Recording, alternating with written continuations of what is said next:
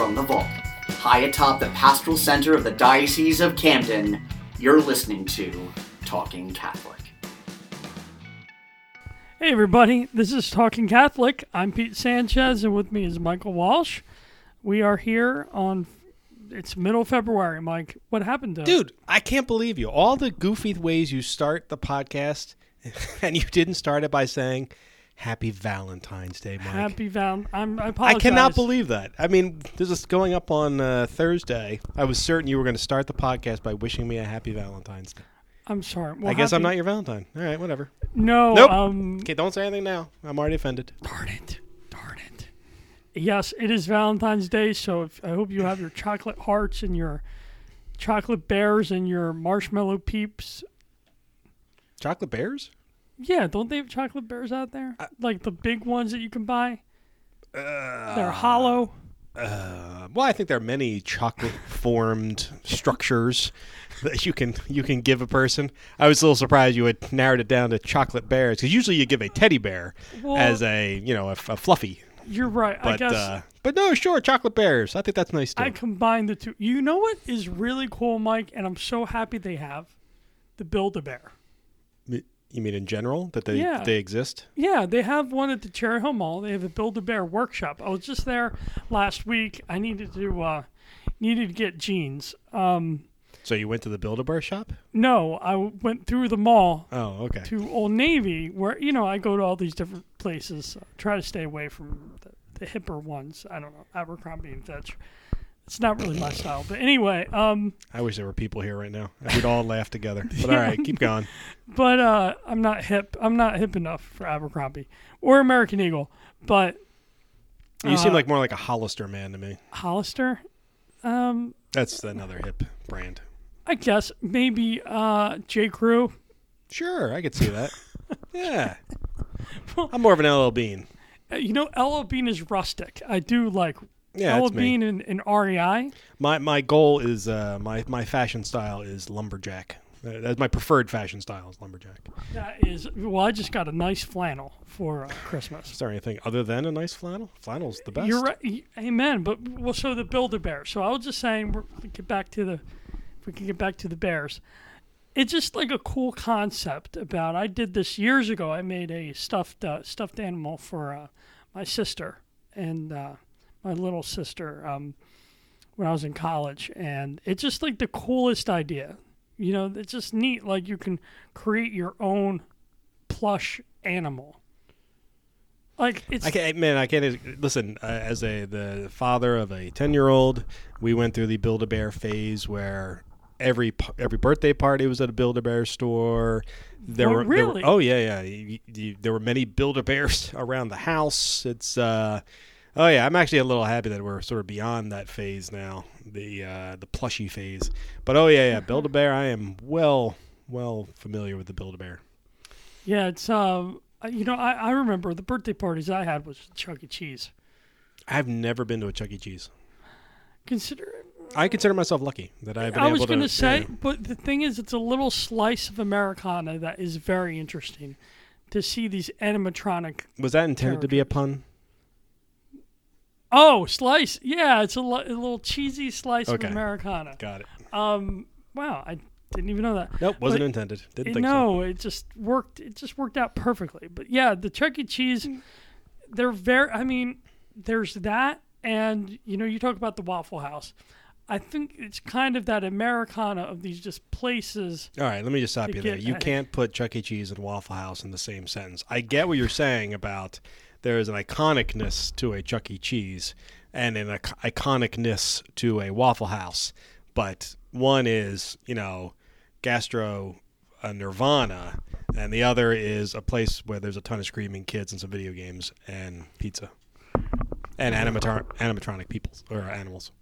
Yeah, um, which I think you know. I, okay, I can I can agree with that. I apologize because I've never been to a Waffle House. Uh, That's I do hope to. Uh, You know, but see, there's a difference here. I do want to go to a Waffle House eventually. I kind of never want to go to Chuck E. Cheese again. Uh, sorry. Um, but it just, uh, yeah, no birthday parties and and uh, Build a Bear. I wish I kind of, like I said, I wish, uh, but it was just fun. So Valentine's Day, and, and do you have plans, Mike, with your with your No, beloved? no, no. My wife and I um, uh, despise Valentine's Day. We believe it's a made-up day for people to make other people feel bad, and uh, no, we don't do anything for. I, I think uh, much like our anniversary, there may be a high five in there, uh, but um, no, it's actually uh, the Valentine's Day is actually our half-year anniversary. We were married on. August 14th, so February 14th is our half half year anniversary, and uh, yeah, no, almost no celebration of it of any kind. Not, a, not barely even a card, maybe a wink, if uh, if we want to be particularly cheeky. But uh, no, it's just it's was never a big deal. Growing up, you know, I'm me, so it wasn't like uh, you know Valentines were coming flying at me in my youth. Um, you know this this wonderful personality that you you get to see on a regular basis is about the same personality I had as a young person too. So, you know, it wasn't uh, my dating life was not all that great to begin with. Um, so no, yeah, no big deal. Well, I- I- NBD, we do stuff for Jack, but that's about it. Oh, that's not well. Yeah, we um. It's just I remember going to school and uh, I don't know if they still do this in Catholic schools, but we had the little plastic, little paper bag attached to our desks, and you always wanted to see, you know, what cute girl. Oh, you the would put something. Valentine? Uh, yeah. Oh my gosh, I got one from Nicole, or I can say Nicole because I had a fourth grade girlfriend. Oh well, hey, That was it. la di da. No wonder Valentine's Day is important, but uh, no, yeah. yeah She well, gave cool. you know what she gave me a mood ring for February. This Hmm. is how she was. She gave me a mood ring that I promptly lost in a the Cherry Hill Mall bathroom. Oh, that's disturbing. That is disturbing. Yeah, weird. But um then what she did for a prank on April Fools, she gave me little uh she said, "Oh, here like um, I thought they were little Oreos." No, she took Oreos and replaced them with toothpaste. Ew, that's not good. That's diabolical. That is diabolical. So that's I think I like that girl. All right. Probably not why we're together. No, she she actually left left the school. So, Mm.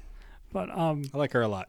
but uh, yeah. So um, well, and we got other. Well, before we get into that, you want to? Uh, I guess we can talk a little bit about. Uh, so Valentine's Day, we're being kind of cheeky and everything. That yesterday was sort of a big day in the diocese um, because uh, Bishop Sullivan, along with the other four bishops of New Jersey, released the names of the credibly accused priests um, in uh, in all the dioceses of New Jersey. Um, so uh, that's the the first time that that has been released on Moss. Um, and it was, uh, you know, I think people are still re- recording this while people are, are getting it. It's actually the day before Valentine's Day as we record this. And, um, you know, we're kind of curious to see, I'm kind of curious to see what the reaction is going to be. I mean, it's a lot of, it's a lot of names, but it's, um, you know, they're all from cases that were, that occurred before 1995. Um, it's everybody that um, that has ever been reported to the diocese, and it's been determined to be credibly uh, a credible accusation. And um, it's you know the the uh, the release of it is the idea is to uh, help people sort of understand, you know, help victims um, in their process of coming to grips by by having their the um, the perpetrators brought to uh, brought to light. And I, I think it's intended to uh, make sure that the people know that you know since you know, since this scandal first broke in 2002, you know the dioceses across the country have been and across the world have been working very hard to make sure that that our churches and our schools and our parishes are places of safety where people can be confident that there are procedures and policies in place to protect them and their loved ones from being abused. And um, one of the things that sort of goes to the, the credibility of being able to say that we, we provide that is also releasing the names of those who have been accused of, of child sexual abuse. So that went out yesterday. Um, and it can be all five dioceses have the lists up on their websites. Um, you can also, I'm sure, find it in the media by now. But we, uh, you know, it was an important first step, and it was something that, uh, or an, an additional step in the process, not a first step, but an additional step in the process, and something Bishop Sullivan felt very strongly about. Uh, he'll actually be speaking about it at all masses, at all churches around the diocese this weekend, and a vid- video message that he'll be recording uh, later today. And um, he, uh, you know, I just hopes that um, it brings some solace to not just the victims, but certainly them primarily, but also the people of the diocese that they know that, um, you know, the the diocese is really making a concerted effort to help people to understand that you know the lessons of the past have been learned and going forward uh, the goal is to do things properly in a way that um, fosters credibility and truth and and make sure that we're we're raising up the people who need raising up in this case victims and not not holding them down so Th- Thanks for that, Mike. sure sure Um, didn't want to didn't want to record the podcast without. Uh, I think it's important enough that it should be included in this, even though I know we, we try to keep things pretty up, and and uh, you know that that's the goal of this podcast is to let people know that uh, all the good things going on in the diocese and around the world. But every now and again, something is big enough that I think it needs to be discussed or at least brought up. So anyway, Any, everything can be found on camdendiocese.org as well, Yeah. at least from our diocese. Yep.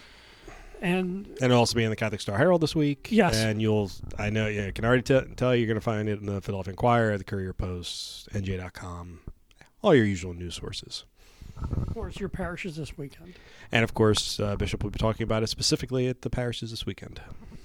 Um, So, what else do we have going around the diocese? Well, we have coming up, uh, of course, this is Black History Month. Bishop Sullivan will celebrate a Mass uh, at St. Charles Borromeo Church on February 24th. That is at 176 Stagecoach Road in Sicklerville. That is uh, Sunday, February 24th. He'll celebrate the 2:30 Mass at St. Charles Borromeo Church in Sicklerville, and the light reception will follow. So come on out for Black History Month uh, Mass with Bishop Sullivan, February 24th, 2019, St. Charles Borromeo at 2.30. And this is a cool event uh, the youth. I actually spent some time, Mike, I was uh, with the Young Church at Stockton with Bishop Sullivan this past Sunday, and it was awesome uh, just to see these kids. But the good work of the, uh, the ministry office of uh, youth ministry, young adult ministry, this is going to be the youth leader, uh, missionary discipleship, and you, how to create missionary disciples. It's going to be Saturday, March 2nd, 2019, 9.30 a.m. to 6 p.m. at Assumption Regional Catholic School. And this is for teens in grades 8 through 12 to come on out, learn for, for a great day of leadership, uh, socialization, fellowship um, at 146 South Pitney Road in Galloway, New Jersey. Again, Saturday, March 2nd, 9.30 a.m. to 6 p.m. Assumption Regional Catholic School. Call Greg Coogan at 856 583 2908 for more information. Come together with the fellow young church of the diocese. And that same day, down in Camp, here in Camden, New Jersey, the Lay Ministry Formation is sponsoring a, a it's, it's a retreat retreat day called to be holy. It is going to be. Uh, it says here you know, talks about one of the things Pope Francis has talked about how Jesus wants us to be saints and not to settle for a bland and mediocre existence. So come on out here, uh, how we can discover ordinary lives, you know, how, how we can help our lives become, uh, get, grow in holiness, grow in holiness. Uh, so this workshop is open to the public and is strongly recommended for any who work in, uh, in ministry. This is at Sacred Heart High Center. Actually, I'm sorry, it's not in Camden. It's in Vineland at Sacred Heart High Center, 15 North East Avenue in Vineland, from 10, a- 10 a.m. to 3 p.m. $25. Uh, checks payable to the Diocese of Camden. And bring a lunch, uh, a light breakfast, and drinks will be provided. And uh, Mary Neary will be the presenter for this event. It's a retreat day for spiritual formation and find out how all of us are called to be holy. For more information, contact Colleen Mayhew, the Lay Ministry Formation Secretary. And all information is all of this, all these announcements and more are on CamdenDiocese.org. And Yeah, camdendiocese.org on the calendar on the right hand side. Oh, Mike, we got to talk about coming up. This is this is great. Uh, in April, well, once again, the Faithful Food Drive is happening. Yes, yes, it is. That's always a it's always a really nice day where we uh, we get loaded up with uh, goods for the needy in the area. Who, um, you know, it, there's always a lot of food drives around Thanksgiving and Christmas. But what people don't realize is that you know, you know, f- food instability is something that's year round. It's actually worse in the summertime. Um, but uh, sort of to, to help that and, and help people on uh, you know in the in those off months, uh, the other you know ten months of the year, um, we're hosting this faithful food drive. So it's actually a little later than usual this year, and I'm I'm kind of happy about that because I think it's uh, it'll help the food banks even more being a little bit being a little bit past.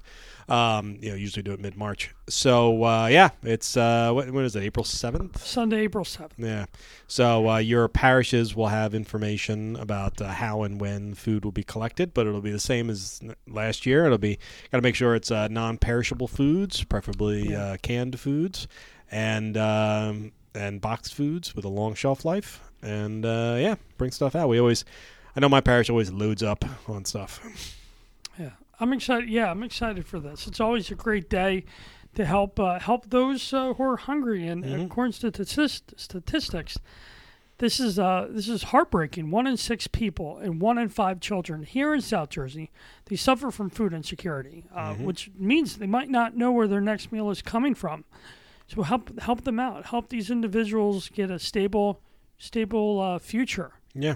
and uh, and help them fill their bellies. Mhm. And, and uh, we realize here that we're so blessed, and you know, just um, No, it's it's important for us though those of us who have to to help others. Like, Exactly. I mean, at the end of the day, even when we're tired and we're bitter and we're angry, or maybe that's just me, um, we got to also remember that despite that, we have to be helping people in other ways. And even those of us like yourself who are good-hearted and nice and kind, that um, we still have to do other stuff that that uh, like we can't just be good-hearted, nice and kind. We have to be good-hearted, nice and kind. And we have to marry those to actions.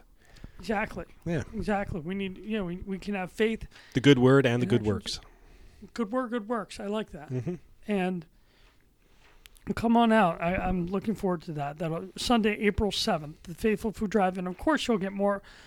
As the weeks go on, there'll be more information coming up. So That's just save the date. Maybe we'll have Mary were. McCusker on. She's the one uh, currently leading it up, much Oh, to her great. chagrin. And uh, we'll have to have her on and, and drive her insane with asking crazy questions she can't answer. Well, uh, my favorite thing. You know, but she she is so lovely, and I always love her in the fall. And I always think of that Mary Poppins song. It's a jolly holiday with Mary. I have never thought of that once.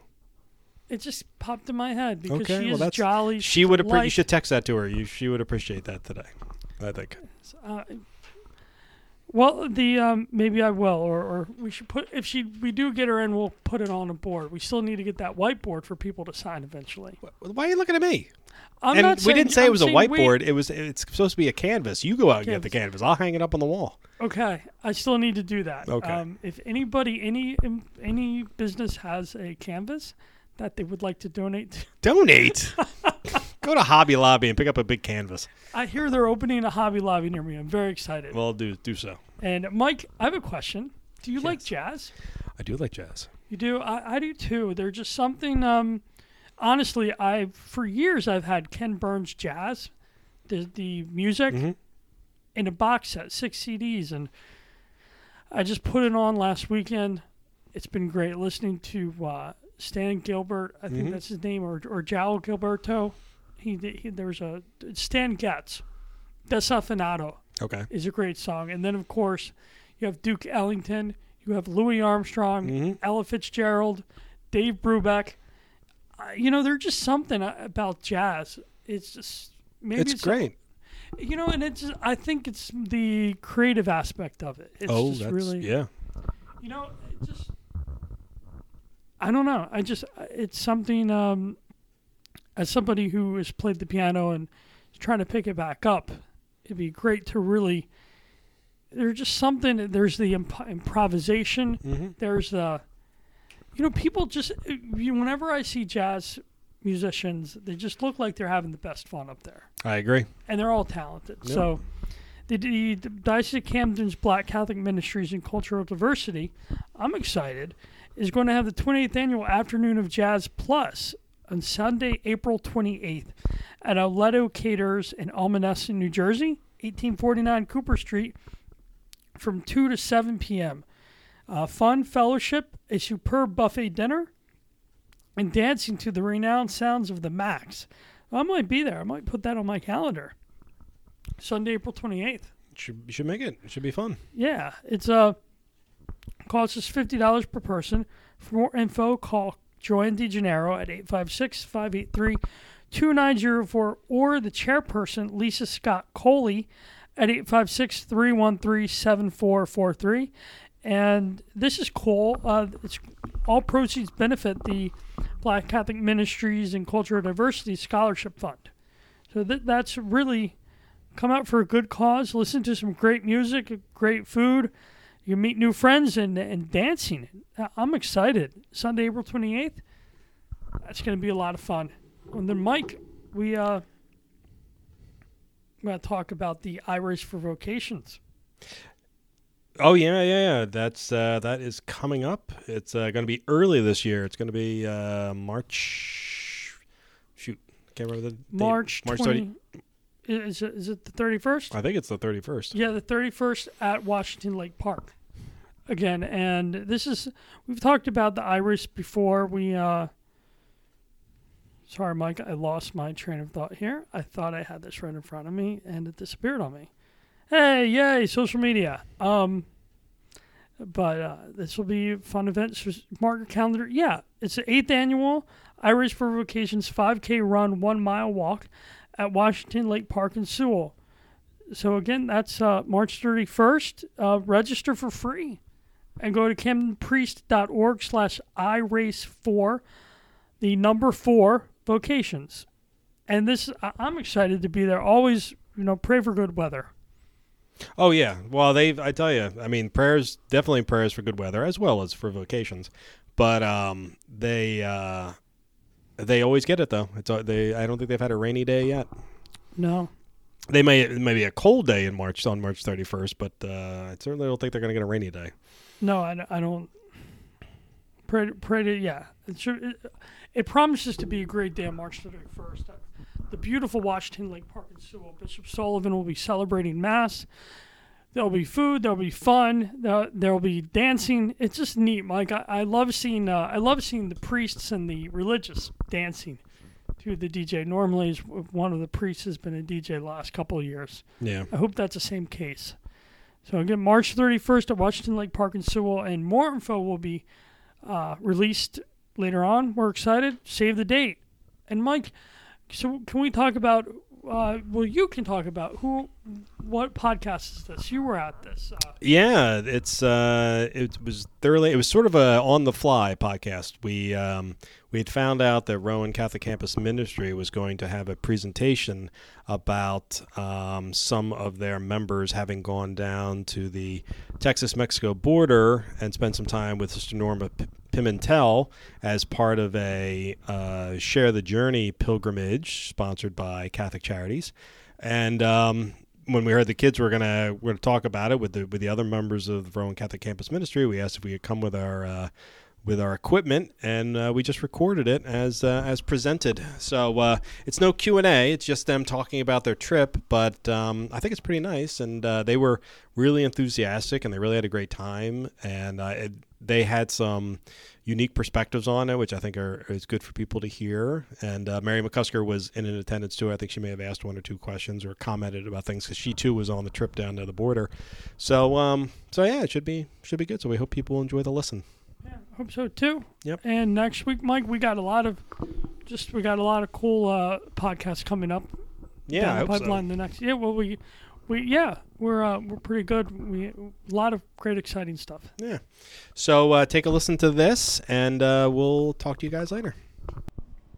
All right. So again, for most of you, um, you all know me, but like I said, my name is Tim, uh, Timothy Broderick. Uh, I'm a junior here at Rowan University, and so what we're gonna do real quick is so, me, Krista, JP, Bree, Deacon Aaron, and Mary We're able to share our trip on uh, this Share the Journey pilgrimage. Uh, we took it the second week of January.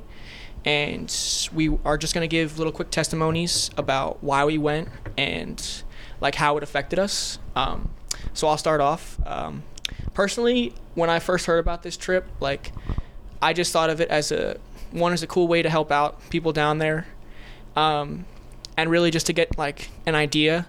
Um, I've always heard people talking about this issue, and I really was like, I've been recently um, since growing in faith, desiring to gain more information on issues before I talk about them, and I thought this was just such a great opportunity with such a like, you know, present issue in our country today. Um, so I thought this was a great way to like just get like firsthand experience on what we were actually dealing with and talking about. Um, and I definitely was able to get that on this trip. And like, you know, like I said, I in, intended to want to go and help people, but these people ended up helping me. And we'll talk about that more as the event goes on. But really, these people were truly um, incredible to witness. Um, I'm learning Spanish now as a result of going on this trip because I really just want to connect with these people, you know, as a result of this trip. So really, I'm just looking forward to um, what the future holds and um, all that I can do as a result of this.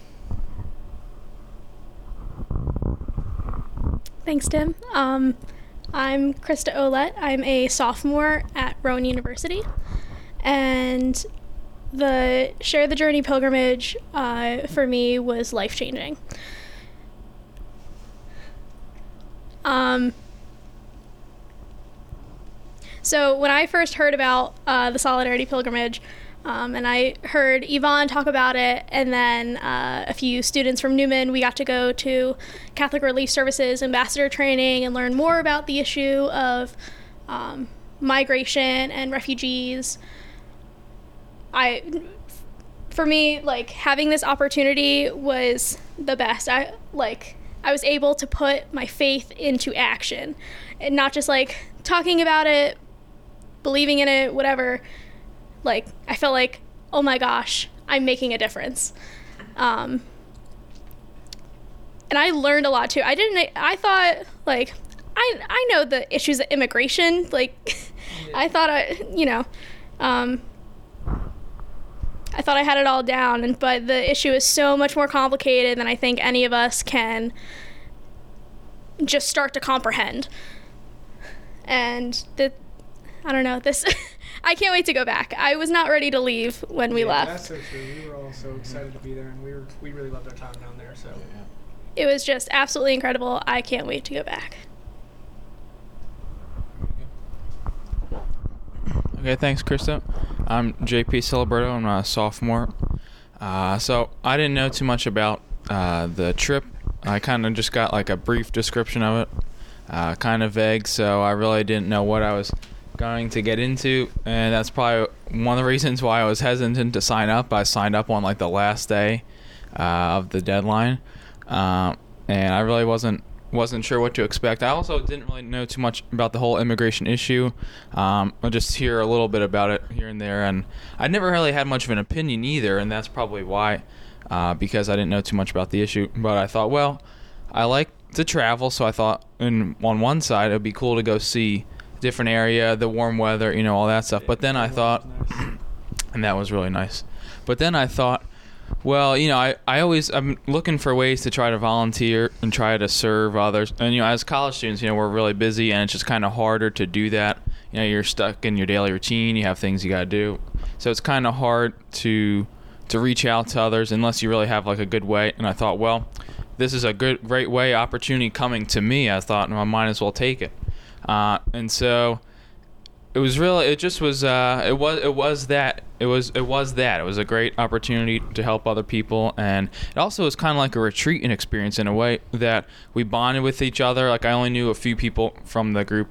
Uh, there's a couple uh, students from Stockton one from Rutgers Camden and we all got along we got along with our leaders. Everyone we just had a good time. Uh, we became better friends out of it. And and and as a as a whole, we were able to reach out to these to these immigrants coming through, and uh, I knew a little bit of Spanish going into it, so I thought, well, maybe I can use that, uh, and I did. You know, I was it was limited, but uh, I was able to use it, and it was amazing how we could interact with them given diff- given the language barrier and just everything that they go th- that they went through. Like you wouldn't like by the way they acted, you know, you wouldn't know. Like once you got to know them a little bit better and show like kind of gain their trust, they started to laugh and smile and play. Like you guys were playing soccer with them. Deacon Aaron and I were having a catch with that little kid who had a crazy arm. that was funny. But yeah, just like just the way we got to interact with them, you know, like I think that was probably the best part we got about the whole trip is just being at the respite center itself. Uh, just hanging out with those people, you know, just and helping them, and then, and then uh, in addition to that, all the other people we got to meet down there. Another thing I was looking forward to was just the culture, the whole kind of like Spanish culture, and it's almost like being in Mexico without actually, you know, being in Mexico, obviously, because everything's bilingual down there. It's like all these tight communities. We got to meet other some college students, some other families. So it was just really cool, all in all, just to help others and then just to meet other really cool people and have some some cool experiences that I was not expecting. But but yeah, that that's what I took from it. Thanks, JP. Um, I'm Brianna Godfrey. I'm a senior at Rowan University. I first heard about this opportunity to do the uh, Solidarity Pilgrimage last last year when one of our former uh, members attended the uh, the pilgrimage, and I was a little hesitant first because of I didn't really understand like my own personal opinion about immigration, and um, just hesitant because of how divided I believe our country is on the matter of um, immigration. But I'm so glad that I took the opportunity um, the, this past few weeks ago um, because it gave me a better understanding of how I feel and it changed my heart. Just hearing the stories and getting to interact with all the um, people there and especially the children um, and just being able to serve them and to volunteer and to which is what I really love doing and to help others and um, it was just a really good experience for me and uh, Deacon, do you want to share your experience? Sure. Uh, Deacon Aaron Smith. I'm assigned here at the Newman Center in Glassboro at Rowan University. I'm a graduate of Rowan University, so it is a second home to me down here. I was originally supposed to go on the trip back in the fall of 2018 uh, or in the summer, but being a deacon, we work full time, and getting time off from work is not always the easiest. Uh, so I was able to get off time to go with our students this year. And I always say, anytime you do a retreat experience, and the people that are meant to be there are the ones that are there. So I, I couldn't imagine taking that trip with anybody else or any other group than the group we had. We really bonded really well. Uh, Ivan, our campus minister, is not here tonight. He's having car trouble. Um, but you know, he, he definitely led us. It was a great experience. We we got to interact with more than just the people that were coming from Mexico, and we, we actually got a tour of the Rio Grande where you cross over. It's only about 40 or 50 feet uh, across. You know, you think of Rio Grande that it's this big monstrous river, but it's really not. And we got to go uh, see what they actually swim over, cross over. We met with uh, people that live in the area. So, you know, the big word now is to build a wall down there. Well, there's actually going to be American citizens and American towns that would be stuck between the wall and the Mexican border. So we got to interact with them. That was an interesting uh, piece of information I, I wasn't aware of before. Um, just happened to be the same week as International Migration Week, and it happened to be the same week in the same town where President Trump came down to speak at uh, at the wall down there. And I talked to Ivan. I said, Ivan, you couldn't have planned that any better. And of course, he took credit for that, but it was not his uh, not his doing. But it was it was a great. Uh, I, I think it made the trip extra special. And anytime you help out, even like a food kitchen, uh, you know, you could usually do that here in Camden, but to, to be down there and have all that going on, uh, to meet with the people that live there, uh, to meet, we visited several churches. It, it, was definitely a unique experience. I think the diocese has been doing this about a year, year and a half. I, I believe I'm the first member of clergy to go, so I highly encourage any clergy out there listening to definitely take the trip. Uh, in addition to anybody else, uh, it was really a special trip. It, it's one of those trips that takes several weeks. Today's January 30th we got back what January 11th, and I'm still trying to process uh, all that I learned. Uh, the only picture that keeps coming to my mind, you know, when Jesus rose, they, they didn't recognize him right away, and the road to Emmaus. And I think with the people we we met with, we didn't realize they were Jesus at the time. But coming back, uh, had time to reflect. I, I really feel that we, we met Jesus that week. So.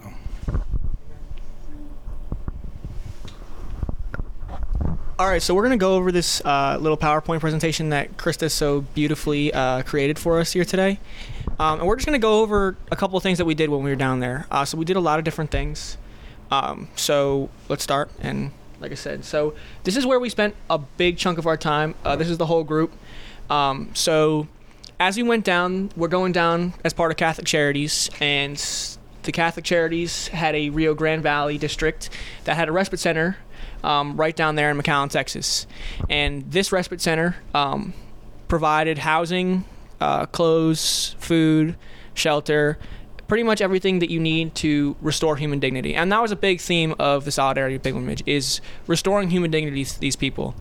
Um, a lot of these people spent up to three months walking on foot, you know, with really very little uh, commodities to make their travels with. So they come dirty. It's, you know, it's not easy this travel, and it's definitely not like you said the most dignified um, way to come into a country. But the hum- uh, the respite center does a really great job of bringing smile to these people's faces, and I think that was such a an awesome experience to be a part of. So, like I said, we would spend um, every day we went down there. We spent a little bit of time at the respite center, probably about anywhere from three to four hours. Um, sometimes less, sometimes more, I think. Um, but we got assigned different tasks. Like I said, um, me personally, I was able to do a couple different things. One of the ones that was really um, challenging and fun was handing out clothes. And like I said, to someone who doesn't speak Spanish, it is a little tough to communicate with somebody who does not speak English. But you do get those little keywords. And like I said, when you see the smile on somebody's face who, you know, got a clean shirt for the first time in four or five months, it's it's a pretty cool thing to see. Um, and then the other thing that was a lot of fun and really just truly a really cool experience was just being able to play with these little kids. Uh, we played soccer and um, you're gonna see right here just some of the stuff. Um, I don't know if there's any pictures of us playing soccer. I have it on my phone. Um, but it doesn't matter. I mean, like I said, I'm just going over the respite center really, which is like all these pictures are from the respite center, and so um, at the respite center we got a really good opportunity just to, like I said, interact with some of the little kids, and you know, when you see a smile on somebody's face like that, like I don't know about any of you, but like if I had just walked three months I don't know if I'd be the most pleasant person to be around. You know, I'm not the most pleasant person to be around after I go to a three hour thermo class, you know what I mean? So, like, let alone walking for three months just to come to a country where I know nobody, you know, and to have a smile on my face the next day playing soccer, like, that's pretty cool. So, like I said, that's something for me that I experienced, and you really get to see, like, Jesus at work in these people. Um, so I'm gonna hand it over to JP now. Uh, we're gonna talk about I don't know what next I see on the slide. So yeah, we can. I'll have JP talk about a little bit of uh, our experience at the border and our experience uh, interacting with border patrol officers. Thanks. Thanks, Tim. Yeah, so this was a uh, this was a pretty cool day. As you can see on the far, the top left, that's the current wall, as as they call it there. Um, and that's actually what about a mile from the river because of how windy the river is. It's actually about a mile back away from the river. Uh, and it's kind of funny. That's like a little trolley that we took there. That was kind of interesting. Was not expecting that. But um, there's Sister Norma in the top on the right, far right of the top left picture. Uh, and for, you, for those of you who don't know her, she's kind of like a local celebrity down there. I mean, and if you do a Google search of her, there's pictures of her with like the Pope and everything. It's pretty, it's pretty amazing. Um, and she, I think she knew that border patrol agent, but he's that guy up there the, in the green. He's a border patrol agent who worked down there. Um, and at the time, they were working. Uh, just as a side note, it was when the government was still shut down, so he was working for free or without pay, right? So he uh, made mention that, which is kind of a tough thing, but it was pretty cool to see. We got to talk to the border patrol agent just about like what what they experience and what their job is, um, what how how the immigrants come through. Uh, we got to we got to see the river. It's, it's amazing how windy it is. Um, but uh, anything else should add? Yeah, if I could add, just Deacon Aaron. Uh, we, we met with the Border Patrol agent. I happened to be wearing a Knights of Columbus shirt that day, and if you see in the pictures, you see the emblem. And he pointed out that, hey, I'm a member of Knights of Columbus too. I'm Catholic, and you know, he said, look, I got a family too. We're, we're just trying to do the best we can with the situation they're on very good terms down there with the Catholic Church, the Border Patrol, and Sister Norma, and uh, that was one of the surprises. You know how well everybody got along. You, you would think there's some aggression, but absolutely not. Uh, both sides worked very well together, and seems like they're trying to all accomplish the same mission. We all just have a little different piece of it, but he he was a Catholic. He you know he, uh, he pointed that out. Um, he was working for no pay at the time because of the government shutdown. Um, and I'll talk about a little bit about Sister Norma a little later. I got a little funny story about Sister Norma, but um, to we can, like I said, we were able to, like I said, we were able to the border. Oh yeah, sorry. Sorry about not talking in the mic. So we were able to go, like I said, we spent one day at the border, and that was a really cool experience. Um, the next day, I don't know if Krista has any pictures of it, but we got to meet some of the kids from a Newman Center at UTRGV. Here we go. Uh, so, like I said, Newman Center, just like us, um, University of Texas, Rio Grande Valley.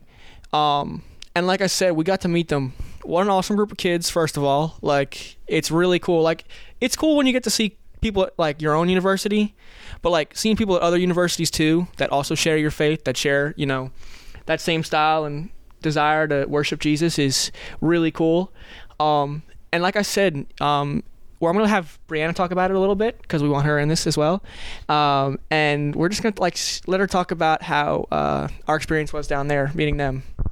Okay, so like Tim said, we went to um, the University of Texas, the Rio Grande Valley, um, and we just we like started out with fellowshipping and just you know we shared food and we danced and it was just a really fun experience and um, they shared some of their um, experiences of their culture living in Texas and living um, in McAllen, McAllen and uh, you know being so close to what's going on down there and um, just sharing like a little bit about their faith, their journey. Um, and we shared a little bit of our journey and our like culture and living in New Jersey with them, which was really a good like culture shock for them. Um, a lot of different things, and Krista would like to share some things about that. I think we had the most fun talking about the differences between Texas and New Jersey. That was a that lot of fun. was we would not stop laughing, and it was just it was so great to. I don't know, talk about our differences, but then just still have that, yeah. They still now have that, know like, what the real- word jawn oh, means. Oh yeah, they now know what the word jawn is. Somewhere at the border in Texas. Yeah, so if you're, you know, So when you hear it spread like wildfire down the south, you'll know where it started. It was started. my came fault. from it came from the university, sorry. uh, the Rowan University's Newman Center. So yeah, again, then we got to meet them, and um, well, let's see. Let's go. Like I said, yeah, they had dinner for us. Food down there, like I said, if that wasn't mentioned before, the food down there was fantastic. Oh, so this is a really cool experience. Um, I'm going to touch on this if I can. So, we were able to meet not only um, the Newman Club at UTRGV, but we met a youth group that was much closer to the actual border in a town called uh, Los Ebanos. And they live in what are called colonias. Now, colonias are um, very uh, Latino style housing, um, like, or I don't want to say housing, but like that's how towns are constructed in these La, uh, La Colonia ways. And basically, what it is is the rich live right next door to the poor. Like you'll see one house, and it's a beautiful, well built, um, landscaped beautifully. And then you'll see the house next door, and it's barely standing on its four legs. You know what I mean? Like, it literally is. Um, it's kind of crazy. It's weird. Like we have like we have rich communities here in New Jersey, and we have poor communities, and they're very distinct and separate. It is not the same way down in Los Ebanos. And we got to meet, like I said, with the youth group and with um, some of the women in the local church groups, and they welcomed us so graciously. Uh, their love and their kindness was so evident um, like I said, you truly like saw the love of Jesus Christ in these people. And when I tell you, they had that loving mother effect, not only for the people there, but for us. Like they were so excited to have us. They were singing songs. Um, we they were talking. I'm trying to remember the exact message that was um, spoken there. If anybody can, does anybody remember exactly the message that we talked about? I want to say it had to do it had to do with love, and it had to do with respecting one another, and being able to know that no matter how bad somebody hurts you or how bad somebody might disagree with you, like we were talking about, I think a little bit about how people are gonna have different opinions on border patrol issues or wall issues. It doesn't matter. Like we're still all people of God, like conservative, liberal, you know, whatever. Um, showing love is the most important thing, and knowing that God loves you in return is is a really cool thing. So yeah, meeting them was really awesome. Can I chime in real quick? yeah, please, Tim? Mary, go ahead. Was it you who we were looking for, and then after 20 minutes, we realized it was you were touring the home, that the woman took you into their house. Oh, so Or no. it was So I'm gonna- you or Luke. I'm gonna but tell we were little- trying to find people, and then I No, went it was- inside this it- this woman's home, this group of women, uh, this prayer group, and it was just so funny. There are photos everywhere, and they're just, you know, giving us a tour. And this is after they just fed a group of like 30 people. we we didn't even know that they were going to feed us. But you're right with that sense of hospitality was just Oh, so It it, was was, so evident. Yeah, no, but so she was men- Mary was mentioning that some kid would got lost basically in the house. Imagine somebody coming into your house and screaming bathroom. All right, so he the only word he knew was banyo, but he didn't even say it right. He was like bono, like you know, like what you know, like come on, like you're not even gonna pronounce it right. Like it's it, it's not that hard. But uh, we love Luke. He's a Luke is great something guy. else. He is something else. But shout out Luke. You know, Luke Schotten, Rutgers Camden. Uh, he's really going to be a pioneer over at the Rutgers Camden Newman. So we're we're really Yes, praying for you, and we're out there for you, buddy. So if you're hearing this, Tim loves you, brother.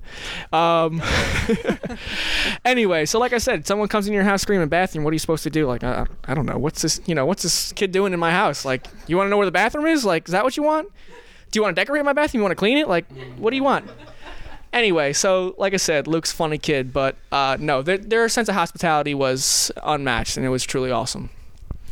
Um, and I, yeah, please.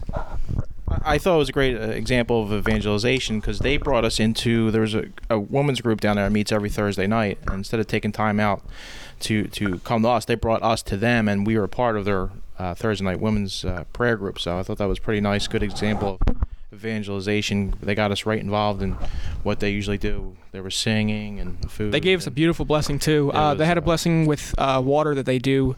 Um, I think it was for guests, and they welcomed us in so welcoming. And like I said, it had to do with the, the culture of how Jesus loves us and how we are children of God. Like you know, so they, like I said, hospitality was great, and for us to go to them was really cool. Yeah, it's up there. Um, And it, um, I think it had to do with uh, the read the gospel that week was. Thanks.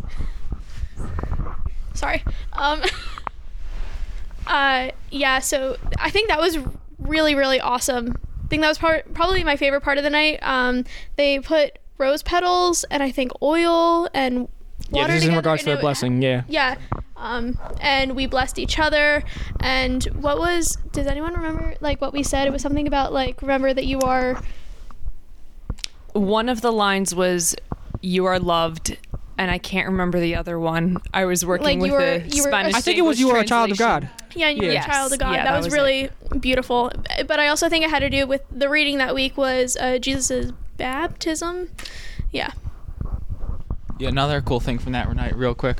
Towards the end of the night, Tim and I got to talk to one of the the uh, sisters of the group. I think they were from a family of what nine sisters. Yeah. How much Yeah. they love talking about their family. was yeah, really and it was, cool. it was really cool because she, you could tell she obviously English was her second language, and uh, but she was we were able to you know get along and talk and everything, and we were talking about learn you know learning languages and her family and just all kinds of things. Them com- coming from Mexico, and Tim and I had just such a long conversation with her. It was really it was really cool though.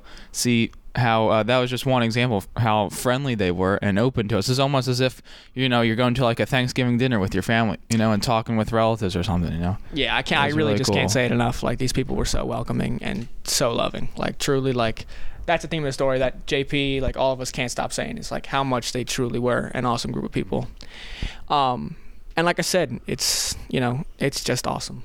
Uh, so let's see. Like I said, I this is I think that was the majority of what we did. We also did have. I'll chime in on it. We did actually were able to. Um, some of us who did not take this trip before were able to go on um, two um, blessing of the elderly trips. So there were two elderly, um, one woman and one man. Um, that the church uh, down there in Los Ebanos actually goes and helps anoint and helps take care of, and they just provide that sense of um, community and family and um, to these people who don't have, you know, that like present in their lives. And we got to hear their stories, and they were just so grateful that we were there listening to their stories. And they didn't speak English, so you know they're sitting there speaking their story in Spanish and knowing that we don't understand them, but the fact that they were we were there with open ears listening was all that they cared about. And it was just, like I said, it was really refreshing just to be down there and to see what these people are doing. Because we were able to meet um, one of the other sisters, not Sister Norma, but Sister Anne, who goes and does this and just is there to be with people who need to be who need other people to be around them. And like I said, these people had awesome stories to tell. Sister Anne was very good at translating them and letting us hear what they had to say. So that was also really cool. What I thought was really, really interesting was the one um, man that we visited. He only spoke Spanish, but he was born in America. Yeah. I, I mean, I guess for me, like my dad had the same situation growing up in Maine. He his first language was French. He didn't speak English until he moved down to New Jersey. But I guess you don't really think of it the other way, um, or you don't think about other cultures or other people having that. Yeah, you don't, Uh, you don't think about coming to America and only knowing, like being born in America and not knowing English. Like, Right. it just doesn't sound right, but it's true. For some people, that's how it is. Yeah. Um, but like I said, I think that wraps up our trip pretty well. Um, I don't know if anybody has any last comments. Mary, Deacon, Deacon. Yeah. Uh, I just want to say uh, about Sister Norma. If, if anybody's out there, if you Google Sister Norma Pimentel, you can see she's had a lot of interaction with Pope Francis. Pope Francis actually pointed her out uh, when he was doing a, a visual uh, tour of, I think it was part of Texas, about 2015. It was a 2020 special on ABC, and he actually acknowledges her. Uh, she's she's uh, nonstop. She's amazing. You know, people say when they saw Mother Teresa, she was a living saint. You could see it, and you know, I have no power to canonize her or anything, but she she definitely appeared to be like a living saint. Uh, she was she was nonstop. She took the time to, to take us on a tour. I mean, it was a crazy week down there. Week it was the week uh, national events with President uh, Trump talking about the border, and there was tons of media down there in and out of the respite center again. I told Ivan, you know, he picked a great week, and you know he he, he uh, admits that that just happened. Um, but she took the time out for us, and when she first arrived, uh, this this big Chevy Tahoe pulls up, and if you picture Sister Norma, she's only about five four, five five or so. This big Chevy Tahoe comes driving by pretty fast, and bumper sticker on the back says Texas Catholic. I was like, oh, I wonder what a Texas Catholic is. But out steps Sister Norma. She says, "Follow me." About a half hour away is when we got to the border, but she drives about 90 miles an hour, so that half hour turned into about 10 minutes. And we got done. I said, "Sister," I said, "You would be great on New Jersey Turnpike." She, started, She got a, she got a lot of places to be, and she knows how to get there pretty she, quick. she is nonstop. So God, uh, has blessed us with her presence that way. Amen. And like I said, Deacon was saying how you know we don't necessarily have the power to canonize her, but if she needs witnesses, she definitely got 14 more. I think this past trip, so she got 14 more witnesses to say how awesome of a person she was. So like I said, Sister Aunt, uh, Sister Norma, if you are by some chance listening to this, because I know you are busy, uh, you, like I said, just one other picture I do want to point out that uh, jumps out at me. I think Mary, you took this picture. If you see the the bottom middle picture, it's a picture every day. Uh, what happens at the respite center? They get dropped off. They're processed through ICE every day. About 12:30, they drop off anywhere between 50 to 500 uh, families. Uh, a lot of kids. It was amazing how at least half the people there are kids. I'd say under 10 years old. But uh, Mary took this one picture. If you see, there's an older lady every day at 12:30. She's a retired teacher. She has an educational doctorate. I was talking to her for a little bit. She comes there every day at 12:30. All the new kids, because the kids are out gone by the next day to catch buses. Um, every day she comes in at 12:30 and teaches all those kids how to say my name is whatever in English, and they all can count in English to 10 by the end of the day. So, but if you see in the picture behind it, that was a live picture. Of the President Trump was talking. He was in that town, and those kids are trying to watch it, even though they didn't understand uh, English. But I just thought it was a unique picture that was captured that time. So, guys, thank you so much for listening. Um, but we're gonna open it up to questions now. So, we did experience a lot, and we were. Uh, hopefully, I think we're gonna be able to answer some of your questions. But we encourage you to ask any question you want. So, Chris is gonna go around passing around her mic. Uh, guys, anybody have questions? Like seriously, anything? Yeah. We're here for you. We want to listen. I'll ask questions if you guys want me to ask questions, but I have a question. go ahead. Um, so each night, uh, Ivan Soares he led reflections with our group, and this is where he really, in my opinion, just shown the way he was able to tie Catholic social teaching to what we experienced that day, and um, it gave us an opportunity to to talk and and reflect and just have some great discussions. And I think one of my biggest takeaways, and I can't remember who I was talking to about this, um, was the whole the whole idea of accompaniment, and how at times it was really frustrating. You you see people who are who are dirty and hungry. You don't know what their future holds if they're even going to be allowed to stay in this country. Um, you know, they get a taste of hospitality. They could very well be sent back to their their country of origin. So the you know, your natural instinct is help, help, help. you just want to help them in any way you can. And I think that night, um, Ivan, I forget what reading it, it was. Was it Marcia and Mary? Mary and Martha, that's right. And just the idea of and here's the difference between the a solidarity pilgrimage and a mission trip. We aren't there to fix everything, right? But it was interesting to hear his take and everybody else's take on just the idea of how much sitting some sitting with somebody and just listening to them can do. Even if you don't speak the same language. There was you know at one point one girl just kept talking in Spanish and I could understand bits and pieces and I kept saying in Spanish I'm so sorry I don't understand what you're saying and you know I'm I'm sweating I'm getting nervous and then eventually I just stopped. Um, and she was saying whatever she was saying and it was just really really interesting to kind of understand that some people just want to be heard. And if you know your face is the first smiling face they've seen in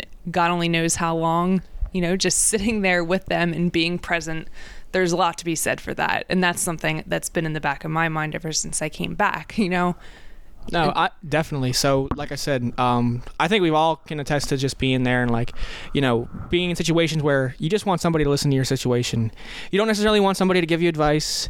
You don't want somebody to tell you what they want, you know, or what they think is best. You want somebody there to just listen, to just hear. You know, you have somebody pass away in your house. You have somebody, you know, you go through a tough breakup. You fail a class, yada yada yada, whatever it is. You just want somebody to listen. You just want somebody to know that they're there for you.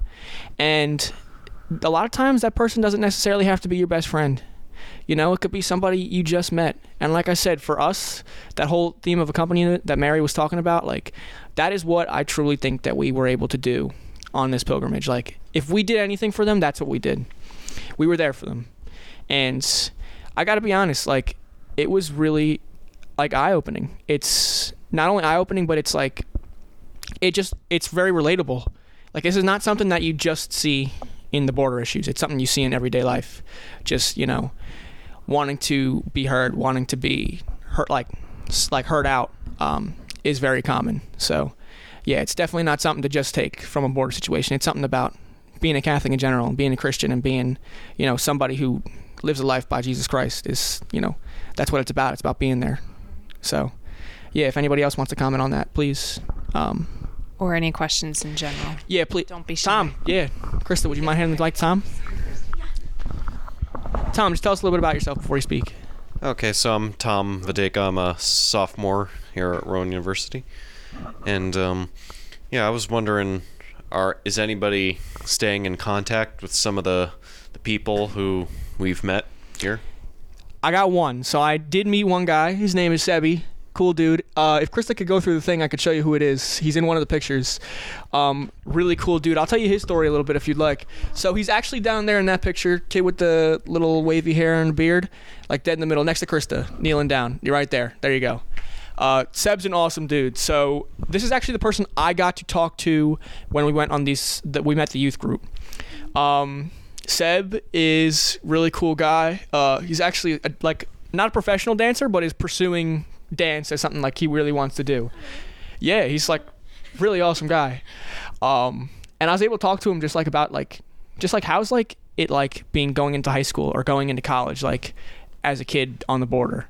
Like he was telling me stories about how he's seen people come in across the border and are like, you know, frantically running for their life. And then he's told me stories about how like, you know, sometimes and this happens, border patrol will pull him over just because of his race and his nationality. There are a ton of different like, you know, things that this kid deals with on a daily basis that are 100% different from ours. Um, but there's a lot of things that were very similar. He was telling me he's like, "Listen, I do speak Spanish, but like most people down here can't speak English and do speak English that are below the age of like I would say 30 or 40, um, because kids being born here they do for the most part learn English. And like I said, it was kind of like, oh, I just figured, you know, if everybody, if all the adults speak Spanish, all the kids speak Spanish, and you know nobody learns English. No, like down there in the schools, like they're regular schools, and he was telling me like, you know, there's cliques in the school. There's the rich kids, and there's the poor kids, and there's the, you know, the jocks and the nerds and all that sort of stuff. Like there's relatable aspects and all sorts of things. But Seb was a really cool guy, and that's who I got to personally meet. Uh, we did split into different groups, so I don't know if anybody else is still in contact with anybody, but like. Yeah, as far as staying in contact, you know, they're especially with the kids from uh, the students from our UTRGV, they're just you know college students just like us. So some of us uh, exchange Snapchats and Instagrams and stuff like that. So I exchange Snapchats with uh, with one of the one of the students there uh, you know, keep in contact. So yeah, it was, it was pretty cool. We got to, some of us, you know, we kind of made a connection, uh, and so we got to keep in contact that way. Yeah, definitely the students from uh, UTRGV. Man, I have never laughed so hard with a group of people in my entire Yeah, life. what they was, were so what was the much girl in the. Reese's shirt's name? I want to say it was Alyssa or Alicia. Uh, Elisa. Yeah, Alisa? Alyssa. Yeah, Yeah, so it's a it's a Reese's shirt, but it actually says Jesus. So it was Yeah. actually it was really cool. Like she was honestly just she was a ball of joy. Like she was so much fun. Oh my god! And she was telling us like you know how much and like I said the food is way better in Texas than it is in New Jersey. If you ask me though, um, and she was telling me all about how much she loves the food down there, and I was like I'm so jealous of you. But you know, well, know I told her about pork roll, and now she wants to come up here. So that's true. She does want to come up here, so we can definitely give her that. Yeah, I uh, when we came back, uh, we had snow. So the first thing that I did was when I walked outside was I took a picture and I sent it to all the UTRGV kids. They're like, "Oh my gosh," because they get snow like once every ten years. Yeah, and I'm telling them the same thing right now, except I'm jealous of them, and I'm like, you know, I don't want to be in this cold weather. I want to be down there where it's like 65, 70 degrees. Yeah, right. Krista, can you go back to the other slide of everyone in front of the river? Uh, yeah, there you go. Um, so that bottom left picture, it's it's our our group that was there, and um, you know some local parishioners and just local people involved in in the parishes. And there is one girl in in the front in the black hoodie and jeans on the right. Her name's Elena. I got talking with her for quite some time.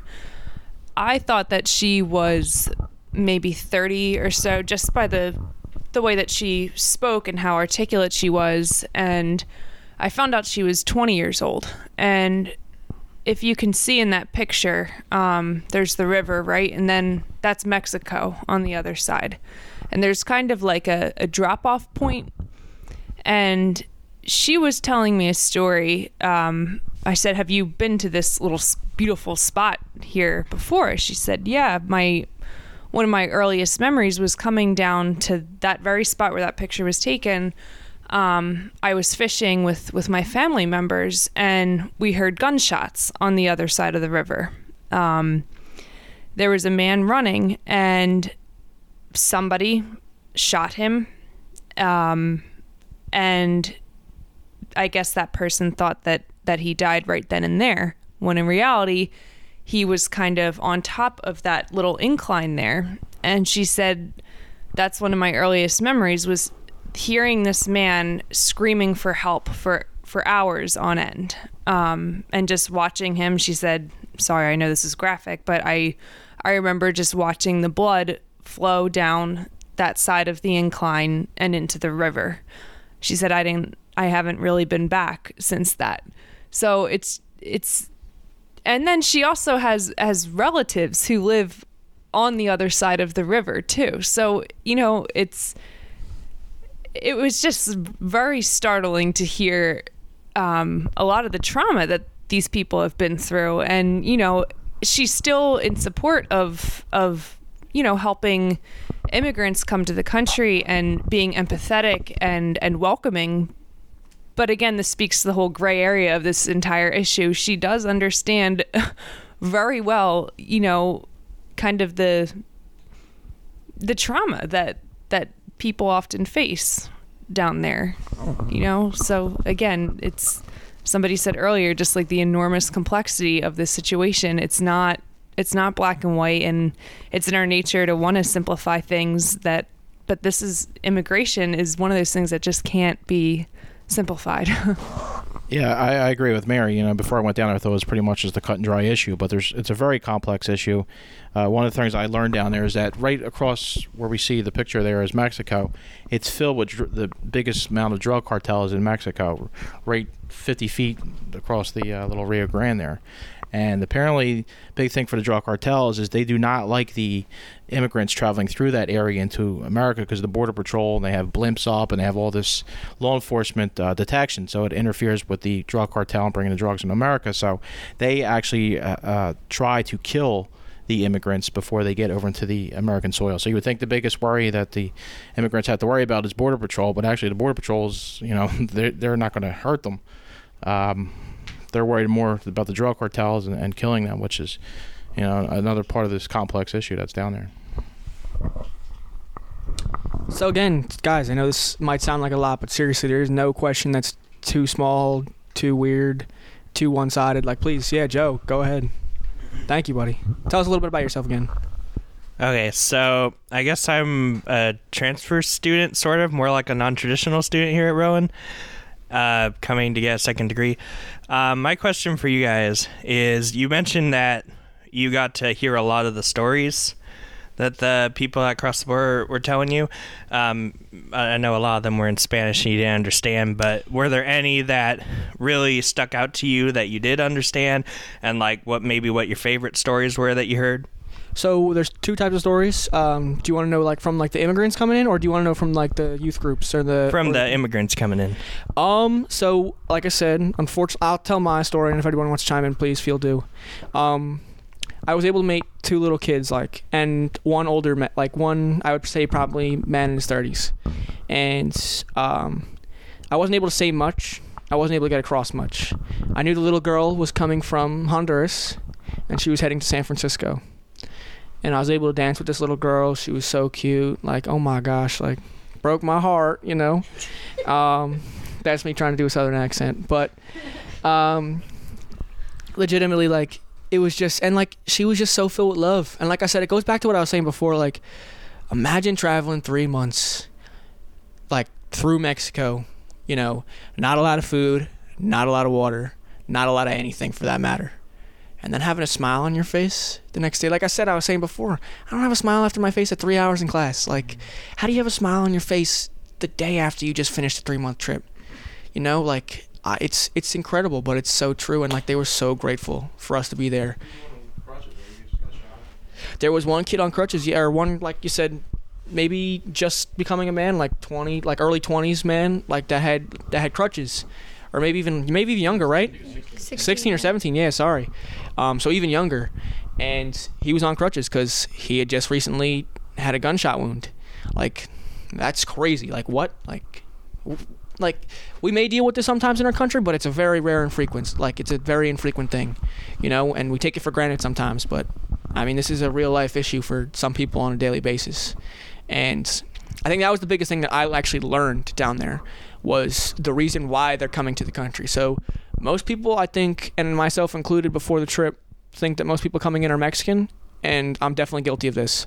But most of them are actually coming from central america. And the reason why they're fleeing from central america is because there's the gang violence that's occurring down in the central american region. And a little bit about why you'd be coming in and like i said somebody please feel free to interrupt or correct what i'm saying because i'm not 100% certain of this but i'm pretty certain um, so gang when you come to this country you're to plead for asylum. That happens when you go to these you get you come across the border and the border patrol agency will bring you to detention centers. And those detention centers will then give you a court a, rate, a range of dates where you can be heard in front of the court and plead for asylum. Now one common way to be granted asylum is through proving that you were from um, a country of war. Like if a country's in war usually you'll be granted asylum however um, gang violence is considered to be violence and not war. So a lot of times people won't be granted asylum based on that simple fact. Now, it's tough for me to hear that statement and feel like gang violence isn't war when gangs are fighting in the middle of the street and innocent civilian lives are being taken and when they're these gangs are recruiting your sons and then harming and destroying your daughters I can't imagine that's not considered war or considered something that asylum shouldn't be granted over. Um, so it's tough for me to hear that, and that's something that was, like I said, that stuck really on my heart. Um, but uh, going back to your question about some of the stories that I heard, I was able to talk to one guy, Kevin, who actually spoke a little bit of English. Um, like I said, he was able to tell me like how the, that was the, that he confirmed that that was the reason that he left with his family. He was telling me he was trying to get away from the gangs. Like that's that's the the few words that I was able to get out of him was he said, "We're leaving because of the gangs." And I mean it. That's like it. It breaks your heart a little bit that that could be going on somewhere. Yeah, and um, just the whole. I mean, to put yourself in their shoes for a minute. Um, you know, there when we visited the the the river at one point, we were talking to a border patrol agent. We were talking to Sister Norma. Um, we learned about one woman who um, was led to one of the most dangerous parts of the river. So it looks peaceful, but there are all sorts of undercurrents. And um, it was the Border Patrol agent who said people are more likely to drown in this river than to um, survive swimming across. And we were told one story about a woman who was there with her son and her baby. And the guy who led her there, um, I don't he was a coyote, not the animal. I don't know if everyone knows what that means, but they're pretty much. The, I think the definition is people smugglers. So they'll say, "Hey, we'll take you across Mexico to the border. Um, you pay us this amount, and and we'll take you there." But unfortunately, they kill people along the way. They'll take their money and all of their documentation and kill them anyway, or they'll lead them to a part of the river that they know full well is incredibly dangerous to cross. Um, because in their minds, what incentive do they really have to keep these people alive? So that's a whole other level of, you know. But um, one the one story was that a woman was crossing and she was told, "Here, you know, cross here. It's shallow." um, she took a few steps into the water with, you know, baby in one hand, five year old in the other, and immediately the baby got washed away um, and drowned. When she she was able, she nearly drowned herself, but she and the her five year old made it, and it turns out um, that was now the fourth family member who was who died um, back in Honduras, where she came from. Her husband and I believe her eldest son, her two eldest sons and her husband were kidnapped um, and held for ransom. And a lot of people think, okay, well, if they're fleeing gang violence, they must be involved in a gang, right? But that's really not how it is. I mean, in in communities and towns of these countries where there's just lawlessness and you know police won't step in because they're getting paid off by the cartels and the towns are are run by by cartels and and gangs you know you can't just call 911 but this woman her her sons and her husband were kidnapped held for ransom they contacted her and said you know give us x amount of money and she did and she then found out that they murdered her her sons and her husband anyway. Um, and that for her was the last straw. That's when she she left. So I mean it's just it's heartbreaking to hear that and then you know she made it all the way thousands of miles through Mexico with an infant in one hand and a 5-year-old just to get to the river 40 50 feet away from you know um, the US just to to lose another infant. So, you know, thank God she and her other kid made it here, but like that's unfortunately one of the many types of stories that that you'll hear. Um and you know, as Tim said, it's it's unfathomable to me how violence isn't considered, you know, good enough reason to to seek asylum. Yeah. Sorry, I feel like I'm the downer in this conversation. I'm I- sharing listen, all it's the not, an, sad it's not an easy conversation to have, but this is why we have it. I'll, Go ahead, I'll try Neal, to please. lighten the mood a little bit. Then. Thank you. Uh, yeah, you know, as a permanent deacon, we we're married and we have children, so uh, was in the room with uh, JP and, and Tim. We were trying to help people, uh, the, the men's room with clothes and. You know, I, I took French in high school, so I, I kick myself now that I wish I took Spanish. But those guys knew a little bit, like pantalones is pants. Now I'm very impressed. I, It's all I that know- Duolingo knowledge he's got. I'm telling you, that's, that's a good app for Um, all you looking out there. But it, you know, we talk about did you communicate? There's a lot of stuff that was kind of frustrating that week that I couldn't understand what they're saying, and part of that, the there's a rationale behind that because they want us to experience what it's like for them to have to travel and not understand the, the language too. But you know, as a father, I, I could see some universal signs. Again, there's a lot of children, and it was amazing how many children. There was one little boy that uh, JP brought up earlier. One little boy that was just in a corner crying, and I, you know, I know that universal uh, language. So I went in the other room and I, I grabbed the football, and I, I'm sure that kid never held a football before, but we started having to catch, and that, that kid, six years old, had a gun on his arm. So unfortunately, I probably created the next Cowboys starting quarterback down the line. But but uh, you know that universal language. Um, and then his dad, he's got his clothes, and they had to go. And the dad took him out of the room, and he left the football, and the kid started crying. I said, "Well, I know what that language is. You know, I don't need to know Spanish for that." And I, we gave him the football to take, and he had a big smile. So it was. Uh, sometimes you don't need to um, It doesn't know what they're always take a saying to lot. know what they're saying. yeah. So I think for one thing that stuck with me, um, I was heading to go play out back with at the Respite Center with um, a few of the kids, and Alicia, one of the other students from Stockton who came with us, um, were playing with the children also. So I joined her, and there was a father there with his son, and he was trying to say something in Spanish to us, and us not really knowing enough Spanish to really understand exactly what he was saying. Um, Alicia gave him her phone and she he typed um, in Google Translate something, and it translated into from Spanish to English that we already love our new home. And so like I had so many mixed emotions about this. I was really like happy and like I thought it was really sweet, um, just because of the fact that like he had just met us and he felt like he could trust us and he was happy and um, from everything that they already have been going through for months and even for years back in their home country and but then I also felt really sad because there's no guarantee that there's is going to be their home just because of being the possibility of being deported. I think one of the bright spots, though, the respite center, we were interacting with people that were um, in the country for no more than 72 hours, I believe is what we were told. And what happens every day, again, I said at 12:30, this large bus arrives or bus loads. Uh, several bosses of, of the people that are, that are being released from ICE detention after 72 hours in the country.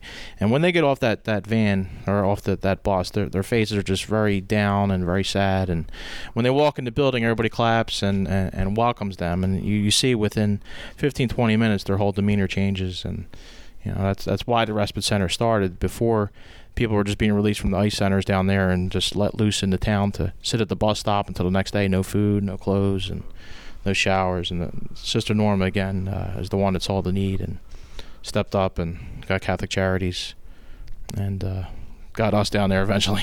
Yeah, just uh, like I said, I was talking about the respite center earlier. Like they really do a great job down there. Um, Deacon was saying, like I said, how it, it doesn't take long for them to feel welcomed. And uh, the really cool part is just how they. So a lot of these people come into this country and do know somebody or someone in this country, and they all. It's funny, you'll hear them and they'll come in and they'll be like, "Yeah, I'm going to go to Minnesota," and I'm like, "You're crazy, you know that, right?" Like you know, it's nothing like Honduras in Minnesota. It's like it's two degrees up there, and but they usually do a great job of, like I said, they um, they have a team at the respite center that helps um, these people coming into the country reach out to the people that they do know, and they help arrange bus tickets to these areas. And like I said, it only takes you know some of them no more than 24 or 36 hours before they're out and ready and they're on their bus and they're heading out. And but you can feel like like every day was so exciting going there because you knew like man i got such a great experience one day and now i get to do it all over again the next day like with a whole different group of people and you're kind of sad that you are not going to see the people you saw yesterday but you know that you're just going to touch that many more lives and i can't imagine so like we were there for four days five days how many people they helped like on a yearly basis how many people do these people see like and they were saying it was a slow time for us like we were getting So 50 we 60 a saw like 60 to 70 families a day. Um, just a couple weeks prior to that, it was They're 500, like, 500, 600 right? Yeah. a day. So it, it fluctuates, it varies. But since the respite center opened in 2014, it's helped over 100,000 people. and just to be clear, they're not just released and and that's it. Like they're released with um, an ankle bracelet that's put on them at the facility, at the processing facilities, and um, you know another thing that the respite center helps with is giving them legal advice that they otherwise would not have understood. Things like do not tamper with the ankle bracelet or else like it'll start beeping and you will probably get picked up. um, don't miss your hearing date. Don't you know, just practical tips that they might not have been told at detention facilities. That's always really important. Yeah, just giving them that extra, you know, five, ten, whatever percentage chance of it is to help them stay in the country. I mean, you don't know, like I said, like these people are new. They don't know exactly how the legal system works here in America. They don't know, they don't know exactly what they're getting into sometimes. So just all the information they do give them is truly awesome. Um, but again, I'm going to open it up again. Questions, please. Don't feel hesitant to ask. Oh, we're going to wrap it up? All right. So, never mind. Thank you all for coming. really was, honestly, for me, I can say this right now, it was a pleasure talking to all you about this. It really yeah, was cool. same here, same here. Yeah, definitely. Yeah. I just want to say one final thing. Uh, uh, Mary brought up the quote when we were there, and I, I did use it in the homily that that I had. I had to preach, I think, a day and a half after we got back. But Mary said, you know, there's a lot of there's a lot of people that have different views on the border, one way or the other. Should be build a huge wall, no wall. Uh, there, there's a couple different viewpoints, and Mary said that you don't need to, to have empathy for somebody that's hurting doesn't affect your economic situation. So, um, doesn't affect your pie is what, what she her exact quote was. But empathy is not a pot. Now I don't remember what it I- I was. remember. Empathy doesn't take away from the whole empathy doesn't take away from your your own economic pie. So right, I you know, that you can still care for migrants, but I you thought that can was still a, a great point, and uh, to get back to the, the Catholic social teaching. So. So maybe we'll have the, the clergyman close us in a little quick prayer, um, if you wouldn't mind. In the name of the Father, Son, Holy Spirit. Amen. Dear Heavenly Fathers, we leave here tonight. Let us internalize what we have heard, whether we are on the journey in Texas or whether we were in the journey in Glassboro that week. We know that you call us to love our brothers and sisters, no matter what origin they are from, because we know we all want to end up in the same origin with you. In your Son's name we pray. Amen. In the name of the Father, Son, Holy Spirit. Amen.